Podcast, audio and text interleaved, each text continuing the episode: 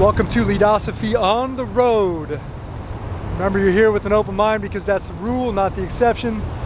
As you can see behind me, the mighty Pacific Ocean. Filming live here. Well, not live, technically, this is recorded, or will be recorded. I'm filming live. Live in the southwest corner of Washington State where the mighty Columbia River meets the Pacific Ocean.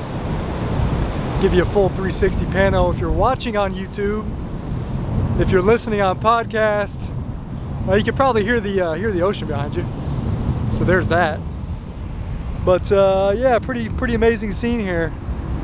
Pretty powerful place. So Leadosophy on the road. What do we want to talk about today? Uh, a little reflection coming up on episode I think 17, 18 maybe.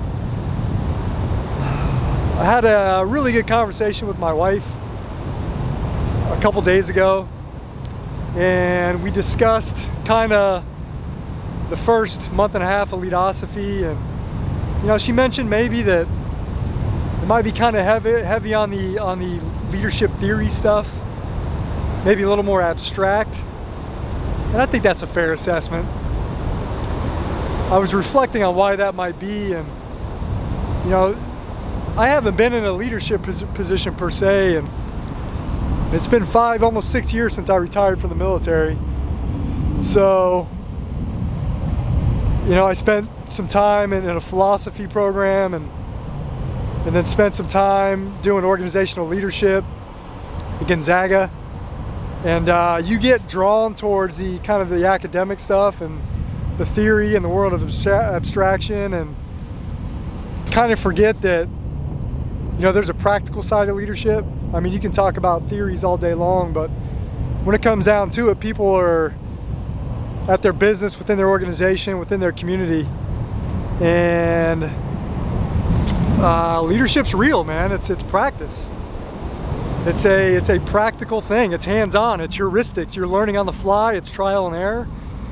And maybe I've gotten away from that a little bit in the first month and a half of Leadosophy you know, I talked about in the first couple episodes that leadosophy to me was a personal journey. And that's true. It is a personal journey. And I talked about the fact that I didn't maybe didn't necessarily know who my audience was or who or my audience would be. And maybe I should have worked that out before leadosophy started. I think in general, my, my, my audience is anyone who wants to deepen their understanding of leadership. And I think using the tools of philosophical thought is a way to do that. And that, that comes into ideas like introspection, uh, critical examination, asking questions. Maybe some questions are deeper than others. And that's kind of where I saw Leadosophy going in the beginning but I realize that leadosophy also probably needs a practical side, how we put all the stuff into practice. And I want to get into that a little bit. You know, I, I talk a lot of times about my Coast Guard experience, my 20 years in the Coast Guard. And, you know, again, my wife is a good sounding board because she's coming up on almost 20 years in the Coast Guard. She's a leader in her own respect. And her feedback and advice when it comes to leadership and the things I talk about on philosophy is very, usually pretty spot on. And I'll admit sometimes it's, anyone, it's hard to hear critical feedback sometimes, but she's got really some of the best critical feedback as far as, you know, what she takes away from, from Leadosophy, listening to the podcast or watching the YouTube show. And one thing I can say from a practical standpoint is that the Coast Guard is it's in my blood from a leader, leadership standpoint. I know I haven't been in a leadership role for quite some time, other than, you know, in my current part-time job, leading projects every once in a while. But being a leader on the day-to-day basis is not something I do right now. You know, my wife does does do that, and she has some really valuable feedback when it comes to leadership and the practical side of what she's actually experiencing in her job the challenges, the successes. How do you know you're effective as a leader? Uh, how do you know you're ineffective? So yeah, there she is. You can see her. She's walking our dogs, our Great Danes. Treasure hunting.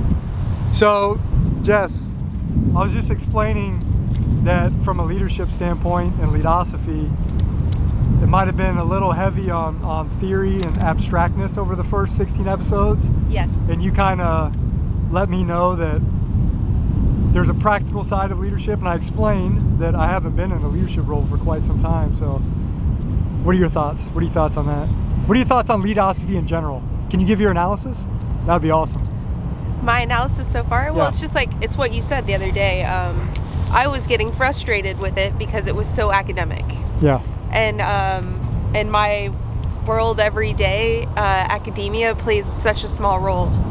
And as much as I self-reflect on my decisions and choices, and it's very leadership is very introspective. It's really all about the people you lead because without followers, you you aren't a leader. So it is good to know like where you stand and why you stand there. Um, but that evolves and changes with each passing situation and with each day that goes by. So to try to be so introspective to actually pinpoint any one specific thing at any one specific time, you also have to be willing to say that that specific thing in that specific time, you also have to acknowledge and know that that's absolutely going to change. And the biggest thing that'll make it change is the people that you work with and the people that you're leading. So that was kind of where I was going the other day. Like, I love the I love the introspection. I, I self-reflect my into a downward spiral, as we've talked about before. Sorry, the uh, Yeah, sorry. this is a dig off. This is a dog dig off right here. All right. Um, I go into uh, I can kind of overthink things because I'm always, you know, you have to make decisions. You have to make decisions and at the time, and so I always review them and review them. And sometimes I do, sometimes I don't. Sometimes they're easy, sometimes they're hard. Um, but at the same time, I am not the same person I was even 10 minutes ago when all that stuff's going on. So it's good to know where your foundations and your basis and your biases and all that stuff come from.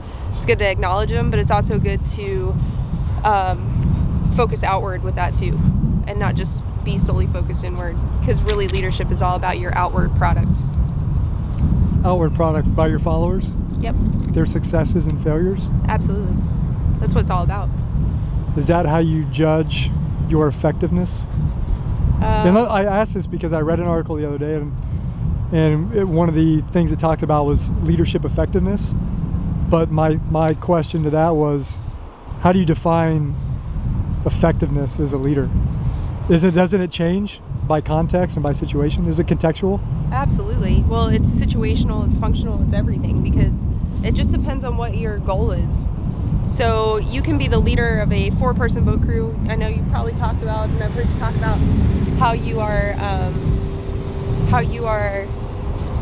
You know, Coast Guard is your leadership background. Obviously, it's mine as well, but it's no different than crew before that or team sports when I was, you know, in high school and growing up as a kid, right? So you rode crew in college at Purdue. Absolutely, Yeah. absolutely, right. So, but it's not that much different because you have a you have a goal. In that case, it's a very simplified goal. It's to win, right? So you have a goal, and it's to win, and that's where you know when you're talking about that open-minded, closed-minded thing. There are certain techniques when you're rowing that if you stick to those and those core concepts, and if you pull together, you'll be a successful crew. There isn't there is innovation and oars and practice and there's innovation opportunities for innovation in lots of areas in athletics but there's really there's a certain amount of cores that if you you all have to be on board with right? You all have to want to win the race. Yeah. you know you all have to want to compete. So that's what i meant by sometimes it's a little bit of survival that an organization sticks to just a few values and they don't really you know go so open-minded as to lose their identity. And that's kind of i think what i was that was the feedback i was giving you the other day is that closed-minded is always seen as such a negative thing however organizations and situations can sometimes thrive off of a closed-minded behavior and i think that your infographic that you made captured it really really well So I haven't talked about the infographic. Do you want to plug it? do I want to plug it? Jess, Jess is Um, going to plug my infographic that I created today. It's just the four. It's just an infographic discussing the four times in which um, a close having a closed mind, and As a leader, as a leader. Um, and I and that's the thing. I, you say that even I'm saying that right now, and I don't want anybody to think I'm closed-minded because they take it so negatively. that's but true. If, but if I know that I'm gonna get hypothermic in that water because that water is 40, I think it's 42 or 48 degrees today. That's cold. That's cold, Yeah. right? Well, I'm not gonna go swim in the water without proper protective equipment. Yeah. And that can be, that's what I mean by closed minded. It's not necessarily closed minded that you can't survive. I know you could. It's just I have the better chance of survival if I'm wearing a dry suit. So it's safe to say that there are some some things that are just time tested, Correct. right? And you talked about survival, right? Yes. And that's in my infographic where I talked about survival. There's some survival ideas or truths that are just there's no reason to be open-minded about it because they just work. Correct. You need water to survive. Correct. A certain So- way to build a fire. There's a certain way to build shelter. But there's opportunities for open mindedness and how you obtain that water, how that water is created. Yeah. But at the end of the day, you need water. right. So that's kind of what I mean by that. And, and somebody could come along and they could say, uh, We found that you don't need water, and that's great. But un- unfortunately, innovation is inefficient. So if you don't have room in your organization to be innovative because it's efficient, it's inefficient and it's expensive, because you need to be allowed to fail and retry and fail. Not every organization is in a position to do that. So I don't. I and don't if the that- organization's not in a position, you as a leader are probably not going to be in a position to Correct. do that. Yeah. Correct. But you can also create opportunities for that within your organization. So you can be very closed minded and say, you need to do this to be successful. Do that, and then give people an opportunity to prove you wrong in controlled environments so that you don't damage the progress that you've made. If that even all works out for you. That's good stuff. Is it? All right, we're going to go back to hunting for treasures. All right, so there you have it. You want to tell them why we're hunting for treasures? Why are we hunting for treasures? Uh, so yeah, so where we're at on the Pacific Ocean, this is a little nature talk here, and I'm not trying to make this a nature documentary, but we get a lot of stuff that washes up from over in, in Japan, from Asia, from the other continent. So you can always find like glass balls that are like fishing floats. There's all kind of things you can find washing up on the beach here in the uh, Pacific Northwest, which is really cool. I mean, everything. We have whales that wash up here. I mean, it's crazy the stuff you'll see washing up here on the beach in, in Washington State.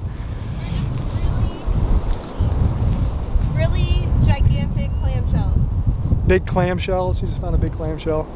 These are rare. Yes. So there you have it. This is Leadosophy on the road. I think we had some good good thoughts. I think we had some good introspection on Leadosophy thus far, where we've been, where we're going. Again, I, I use the metaphor that, you know, if I'm leaving Boston Harbor and I want to go to Ireland, Leadosophy's like I'm kind of going somewhere in Ireland along the coast. I don't know where I'm going yet. I haven't picked out an exact city I'm headed to. That's kind of how Leadosophy is. I don't know where the journey's going specifically. I have a general sense on, on where it's going. Again, it's very personal for me. It's a very introspective journey. I'm deepening my understanding of leadership every time I make a new episode. And hopefully it's a little thought provoking. Again, maybe it's a little, it's been a little theoretical, but that's not always a bad thing either. You know, sometimes you got to balance the theory and the practice side of leadership. But that's pretty much all the thoughts I have today. I hope you hope you enjoyed this uh, Leadosophy on the Road show. You've probably seen some cars driving by. You can drive on the beach here in Washington. Oh, hold on. If you're if you're watching here, we got one last little treat for you. A little star, dead starfish. See if I can find it. I hate starfish. Yeah. Jess hates starfish, by the way. So there, there's that. She says starfish suck your face off. I don't know if that's true. That might be a, a legend, a myth. But we'll see. All right, thanks for watching. Remember, Leadosophy is about using the tools of philosophical thought to deepen your understanding of leadership and of life. I will say of life as well. All right, we'll catch you next time.